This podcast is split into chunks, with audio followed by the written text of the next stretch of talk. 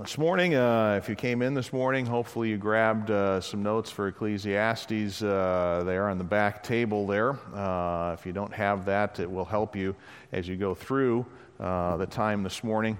And I will wander through the waves to get uh, the PowerPoint up for that.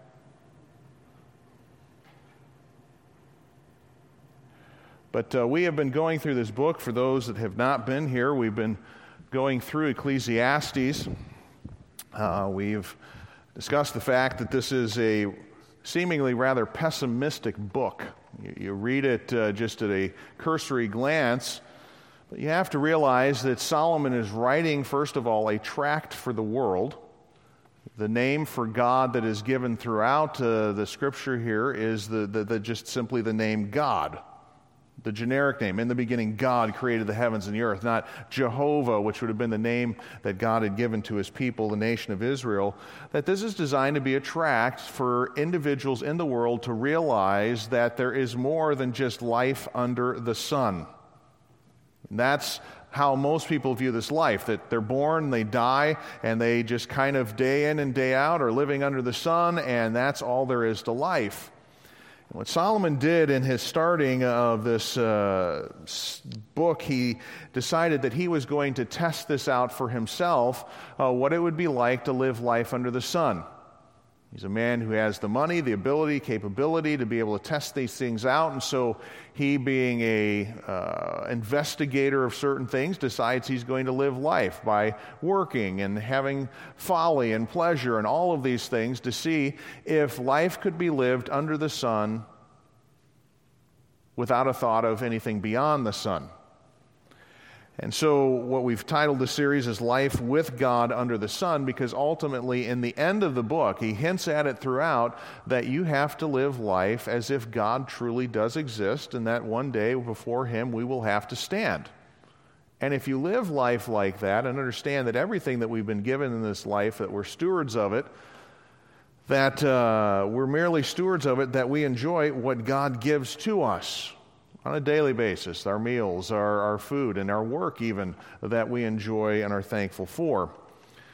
But last week we had gone through the section that uh, is commonly known as the poem on time. Uh, it's the one that even the world uh, knows and has heard uh, in different, even popular song. They've heard uh, this poem on time, and we just uh, reminded ourselves or remind ourselves this week that what we understand from that is that God is in control of times and seasons. You, know, you, have the extremes of war and peace and love and hate and rending and sewing together and, and tearing down and constructing. You have all of these things that, like a weaver's uh, shuttle going back and forth, uh, you have all of these activities that are going on. It's just a part of life, but you understand that in the extremes that are talked about there and everything that's in between, that it's not accidental, that God is in charge. In fact, for individuals, they go through, and we had this uh, statement in verse 11 of chapter 3. It said this about God that He has made everything beautiful in His time. And that idea of beautiful is that it fits together, it's working out. He's making everything, as we talked about a couple weeks ago in Romans 8, that all things work together for good to them that love God, and you're not sure exactly what the good is at times, but God's weaving these things together in our times and season to accomplish something, and so there is a beauty to it, but there's a harmony that goes along with all of this. But beyond that, God gives, uh, in verse 11, it says this He has also set the world in their heart. And I said you need to really underline that word, and it's the word elsewhere translated in the Old Testament as eternity. That mankind understands there's something beyond time.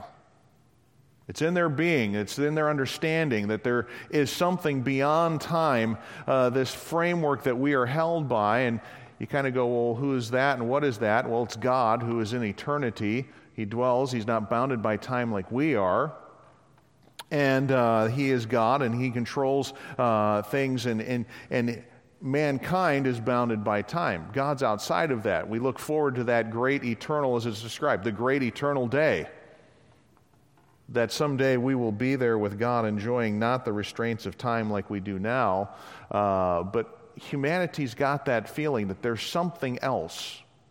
There's something far beyond what we see here in the daily in and out of activity. And so the challenge of the passage was simply this is that you are supposed to enjoy, verse 13, every man should eat and drink and enjoy the good of his labor. It is the gift of God.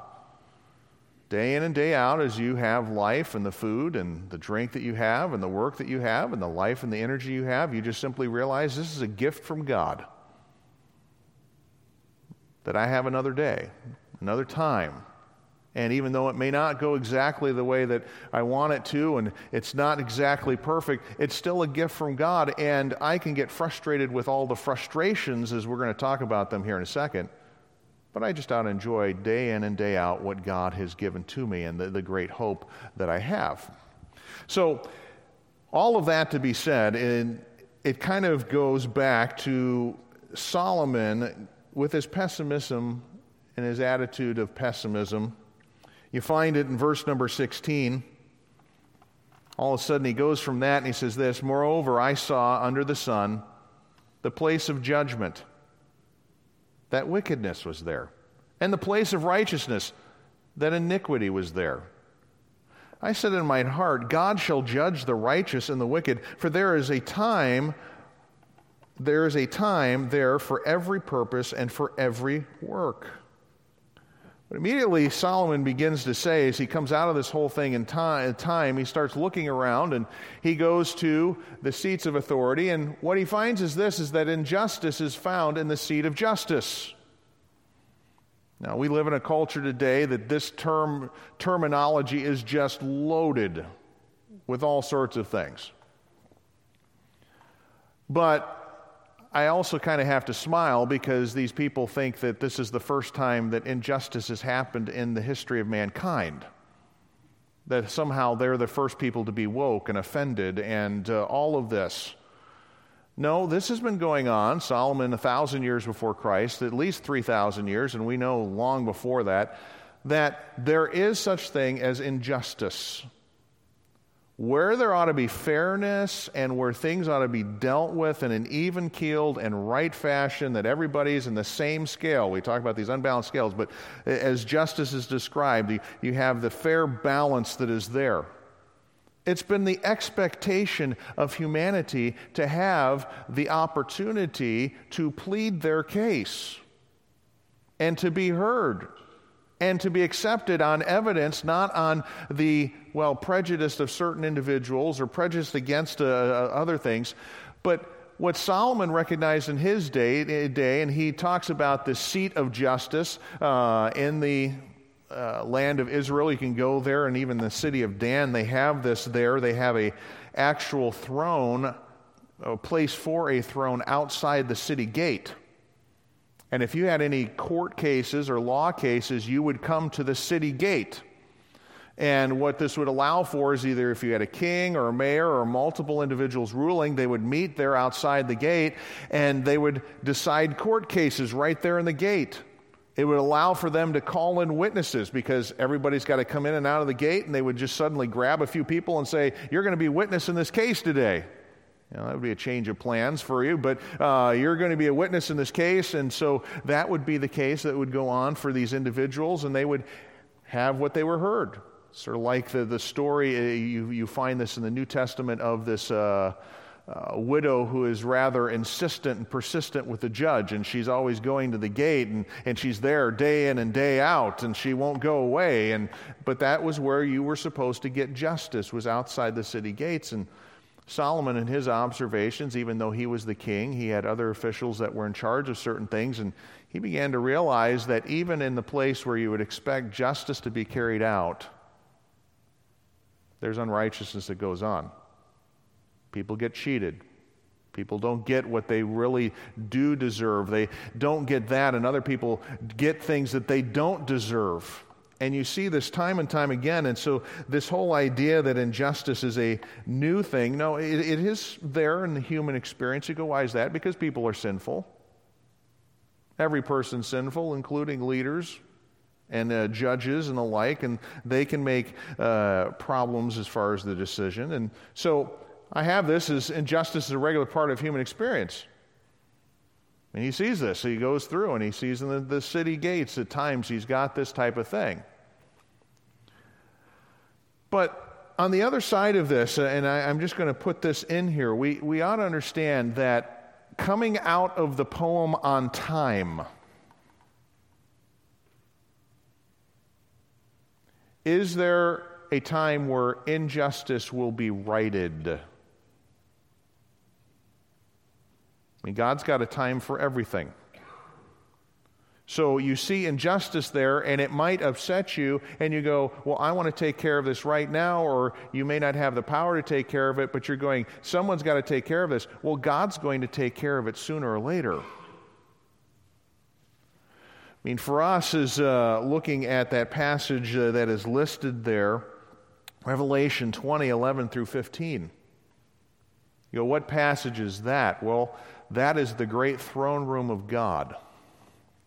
And I'm going to turn there. You don't have to, but uh, I'll read to you something that ought to give us at least some comfort that injustice will be taken care of.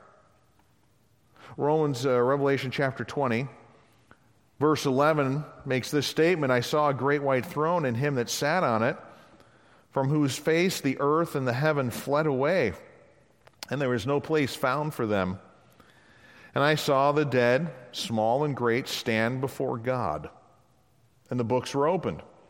Another book was opened, which is the book of life, and the dead were judged out of those things which were written in the books according to their what? According to their works. See, if their name's not found in the Lamb's book of life, which means uh, your works and your injustices and your failures are covered by the blood of Jesus Christ. What you have is people there that have not uh, been individuals who have placed themselves under the Lamb and his sacrifice. What you're going to find is this is that these individuals are ones who are now going to be judged on their activities in life. And God's got the books. And you have a God whose eyes of uh, eyes, as described in the Old Testament, run to and fro throughout the whole of the earth, beholding the evil and the good and that God sees these things. And so he's got these books that are there. And so if a person wants to simply argue the fact that they might be good enough or they've done enough to accomplish getting into God's heaven, they're going to have a listing of their books there with every injustice and every unrighteousness that they ever committed. And it's going to be there. And you say, so God is in the balancing of life, even though in this life you're like, those people didn't seem to get justice it wasn't fair that they got away with this and this and this. Well, as believers and having the whole of the story, you know, is the, the, the old thing with Paul Harvey, the rest of the story. Uh, when we go outside of this book, you have a full accounting here. And it's not to say that by the time we get to the end of Ecclesiastes, he's still going to say, God is going to judge you. You're going to have to stand before your God. But right now, as he's experimenting in life and he's just going through life as a person who's walking under the sun with nothing else going on. He's just simply going, there's injustice everywhere. And that injustice would make us feel hopeless. But for a believer, understand that there's a balance, you know, coming out of this poem of time, there's a balance. There may be injustice for a time, but God will ultimately weave it back so that justice does take place. And so, for Solomon, he recognizes that there's injustice found in the seat of justice. And all of a sudden, in verses 18 through 21, going back in Ecclesiastes, if you went to Revelation, but Ecclesiastes, verse 18, Solomon then continues this I said in my heart concerning the estate or the state of the sons of men, that God might manifest them, that they might see that they them, themselves are beasts or animals. For that which befalleth the sons of men befalleth beasts. Even thing, uh, even one thing befalleth them. As the one dieth, so dieth the other. Yea, they have all one breath, so that a man hath no preeminence above a beast. for all is vanity. All go into one place. All are of the dust, and all are turned to dust again. Who knoweth the spirit of man that goeth upward, and the spirit of the beast that goeth downward to the earth? Wherefore I perceive that there is nothing better than that a man should rejoice in his works, for that is his portion. For who shall bring him to see what shall be after him? You go, what is this giving us? Well, uh, this statement about death. He, anybody that is thinking about life is thinking about death. I mean, they think about it. And for many, there are individuals that are humbled by this, but what Solomon is saying is what mankind needs to recognize is that really we're no better than, and it has it this way, that man should be humbled by death. They are just like animals. You go, you know, I, I'm smarter than animals. You know, some of you have animals, you're thinking, I hope I'm smarter than they are. Sometimes they think that they are smarter than you, but um, they, uh, you have this whole thing, and, and, and mankind can really be impressed with themselves, their energy and their activities and all the projects that they do, and they look at animals and they just go, oh, the dumb animal over there, and whatever else. But the fact is, is mankind's not any different than animals because they're eventually going to die just like animals do. Both animals, creation, and mankind will all die. So mankind can be really impressed with all of their activity, but eventually they're going to die and cease in this life to exist. And so for mankind, there ought to A, be a humbling, but also as uh, you go through, you find that mankind under the sun does not see a future. Mean, this is the frustration. Here they live life, but they die just like animals. They have this happen to them. They, they die just like everything else does. But from a human perspective, this is it. I mean, that's the frightening thing to humanity. They don't know what else there is. A story that read in the, the, process of this, and there's a man that is a contemporary writer by the name of Julian Barnes. He's an English uh, novelist. And uh, he's written many prize winning books, but one of them was uh, about uh, his wife dying. Uh, he wrote a book called Levels of Life, a poignant mem- memoir about uh, the death of his beloved wife. This followed an earlier uh, writing in which he admitted that he was afraid to die, frightened by it. This confession was something of an embarrassment because, as an agnostic, which mean, an agnostic simply means a person who doesn't believe that God is knowable, can't figure him out.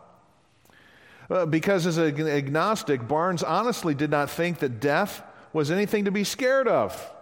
Know, if God can't be known, well, then we don't have to worry about death, and okay, God may exist, may not, I don't know. But uh, he then, after writing this, if there's no good reason to believe in God, he reasoned, then there's no such thing as life after death, and there is, to use uh, the title of his memoir, nothing to be frightened of. I mean, that was his biography that he wrote, nothing to be frightened of. Yet, in the memoir, Barnes frankly admitted that he was afraid to die, desperately afraid. New York Times uh, reviewed the book correctly and diagnosed the author's condition as that of thanato- thanatophobia, which uh, thanatos is the, the Greek word for death, or fear of death. Barnes admitted that he thinks about death every day and that sometimes in the night he is roared awake and pitched from sleep dar- into darkness, panic, vicious awareness that this is a rented world that he lives in. Awake and utterly alone, he finds himself beating his pillow with a fist and wailing, Oh no, oh no, oh no. Julian's dreams are even darker. Sometimes he's buried alive, other times he's chased and surrounded and outnumbered. He finds himself held hostage, wrongly condemned to a firing squad, informed that there is even less time than he thought. The usual stuff, as he calls it.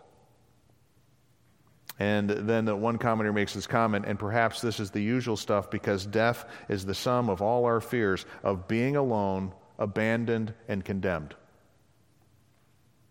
There are a lot of people in this life that are humbled by the fact, even though they've accomplished great things. And you read uh, the stories of some of the pop artists of our day, and there is a desperateness because they recognize death is coming. It doesn't matter how many of uh, records that they have sold and how many platinum uh, things that they have. Uh, it doesn't matter.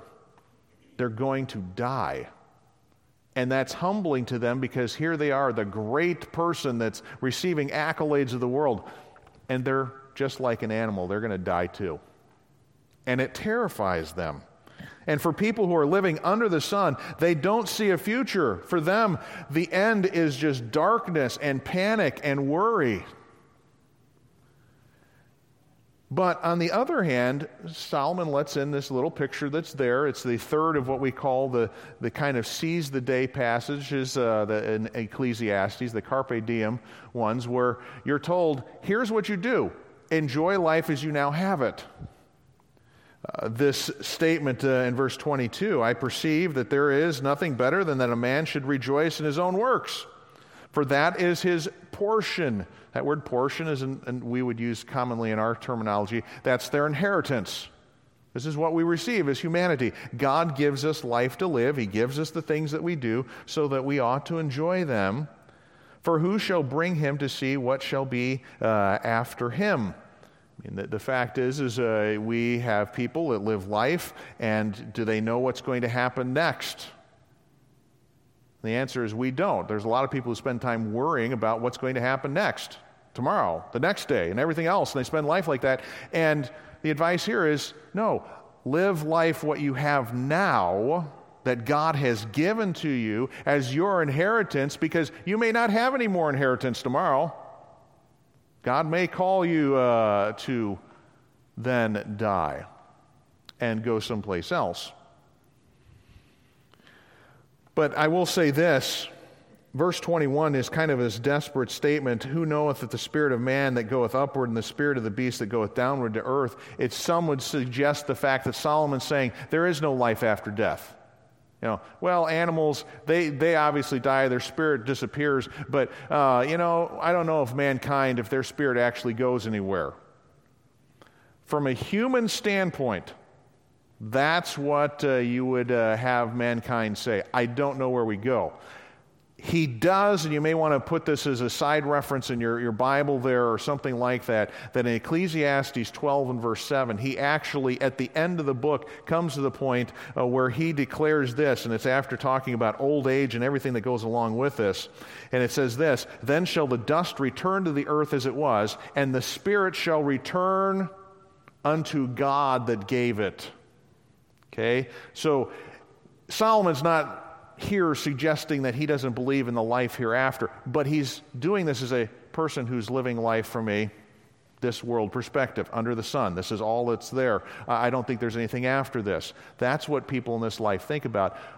But Solomon ultimately gets to the point where he says and declares this that our spirit does return to God. So he does believe in a life hereafter, even though at this point you're saying, well, what's Solomon saying? Well, he's being that pessimistic person experimenting under life, or uh, living life under the sun.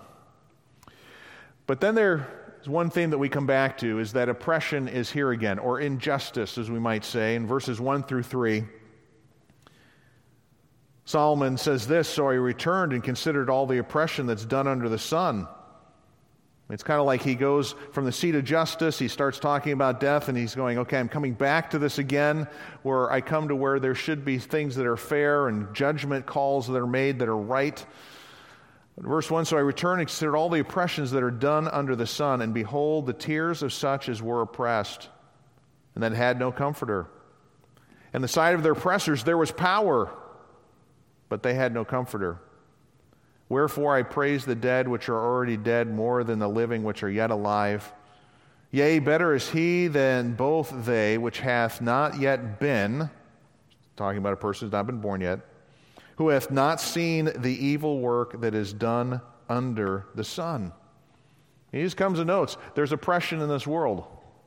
No matter how much we do to try and solve this, and we do have responsibilities to help uh, those that are in need, the scripture talks very clearly, and especially in the Old Testament, about situations like this that you, you help the widow and you help the orphan and that you help the traveler, the stranger that's in the land. We would call, in our modern vernacular, the immigrants. Okay, uh, those types uh, that we have a responsibility. That you find that in Amos, or excuse me, Zechariah. Uh, you find that in Amos. There's just this idea that the judges are not to oppress those that are poor and needy. I mean, you find this throughout the Old Testament, but there is a problem. There's oppression everywhere. And as you go through, for most people, their only defense is tears. They have no power, they have no ability, they have no influence. All they can offer is tears. And you realize there's a lot of people like that in the world right now. I, I, can think of countries right now that I would be in tears if I was living there. Uh, there are people who are living in family situations that all they feel like they can offer is tears because of even that, the violence, the abuse that goes on. Tears are sometimes the only response that are available to oppressed people. And Solomon acknowledges it. There seems to be no recourse for them, there seems to be no hope for them. And as such, there is the other side of this. When people feel like this, you have this side uh, that, well, we'll get it up there. Sometimes the oppressed, sometimes, sometimes the oppressed, even sometimes, okay. This is what happens when at 10 o'clock you're finishing the last note. Sometimes the oppressed envy those who do not exist.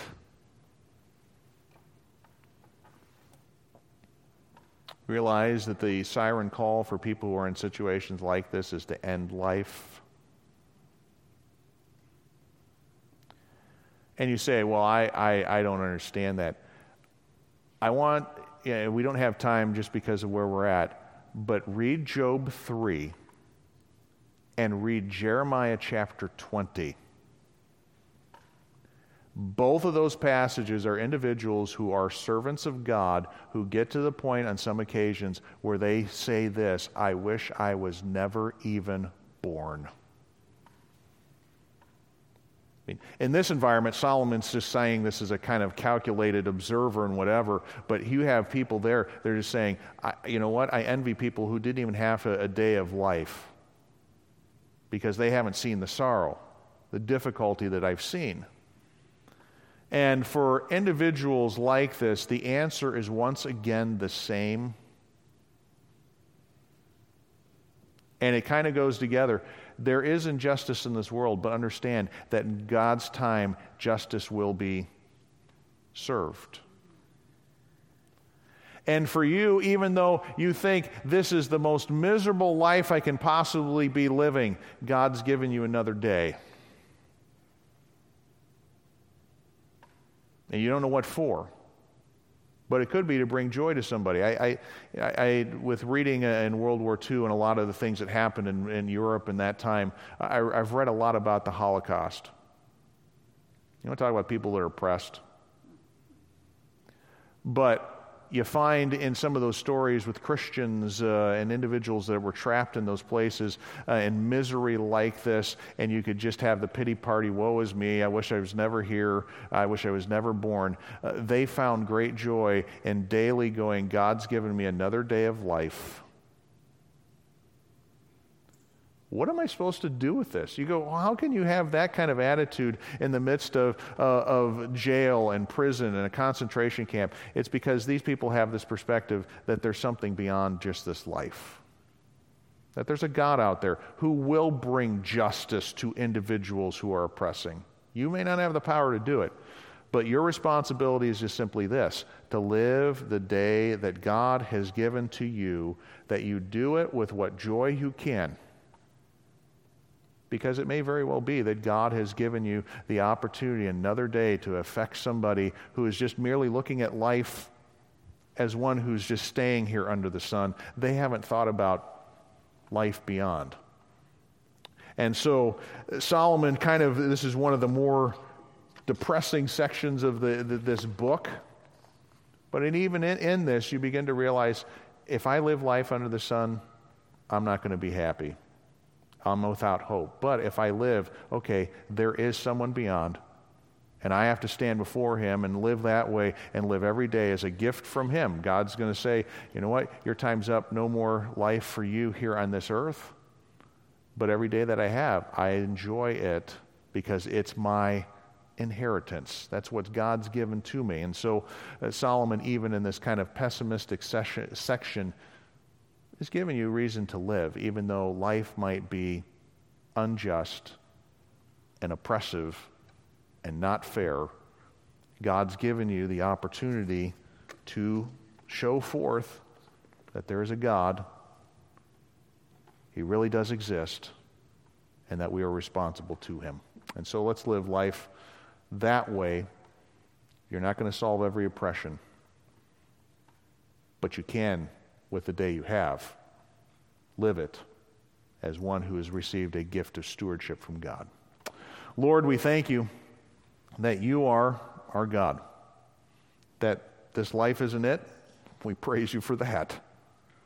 But in this life, as we live it, there may be certain things that do not go right, situations that seem hopeless, unfair, oppressive. We realize that each day is a gift to us as stewards, that we live it in such a way as people that know one day we will stand before you. That will help us not to focus so much on ourself and our problems, but oftentimes will lift our head up and help us to see others that are in greater need than ourselves, those that are in desperate need of a Savior, those that are in need of just help of any kind that they can't provide themselves, but we can. And so, Lord, may we uh, live life as inheritors daily of your good gifts. And we praise you in Christ's name. Amen.